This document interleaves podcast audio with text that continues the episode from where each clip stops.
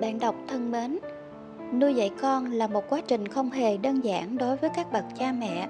Theo bác sĩ Phạm Ngọc Thanh, trẻ nhỏ như một cái cây non, xanh tươi, hướng thiện. Nhưng tại sao lớn lên chút nữa lại có những trẻ hư, rồi khi trưởng thành lại có những người xấu, lệch lạc hành vi? Điều này phụ thuộc rất nhiều vào cách mà các bậc cha mẹ thấu hiểu, xử lý các vấn đề về tâm lý, đồng thời là cách giáo dục định hướng tính cách, nhân cách cho con từ thuở nhỏ. Trong xã hội, những nguy cơ rủi ro bệnh tật luôn tiềm ẩn và có thể ảnh hưởng đến cuộc sống của mỗi con người, đặc biệt ở trẻ nhỏ. Những căn bệnh về tâm lý, nghịch cảnh gia đình, những tác động từ người xấu luôn rình rập và có tác động mạnh mẽ vào tâm lý trẻ. Nếu bạn không nắm những nguyên tắc để hiểu và kịp thời chữa bệnh tâm lý cho con, trẻ rất có thể bị tổn thương nhất thời hoặc từ từ rồi dần ảnh hưởng xấu đến nhân cách, hành vi và tương lai của trẻ.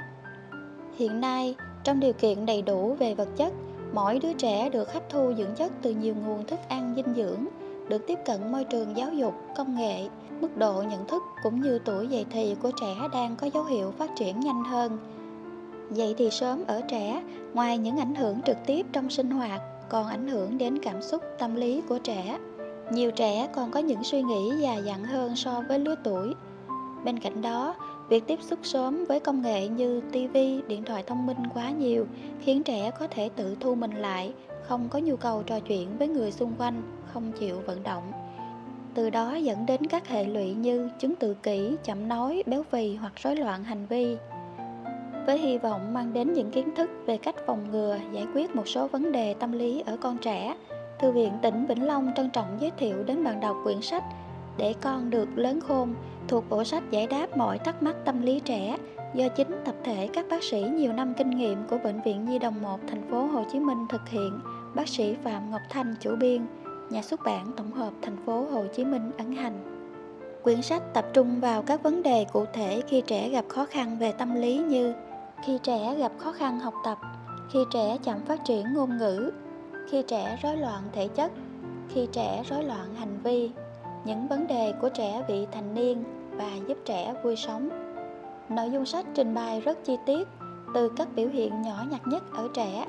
những nguyên nhân, những dấu hiệu báo động rối loạn tự kỷ ở trẻ theo từng độ tuổi để người đọc có thể nắm bắt kịp thời những tín hiệu bất thường từ con trẻ cũng như cách giải quyết vấn đề khi trẻ gặp khó khăn.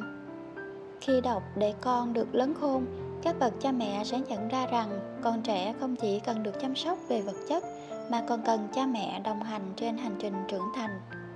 Trẻ không chỉ lớn lên về chiều cao, cân nặng hay những điểm tốt trong học tập mà còn có nhu cầu lớn lên về cảm xúc, kỹ năng giao tiếp.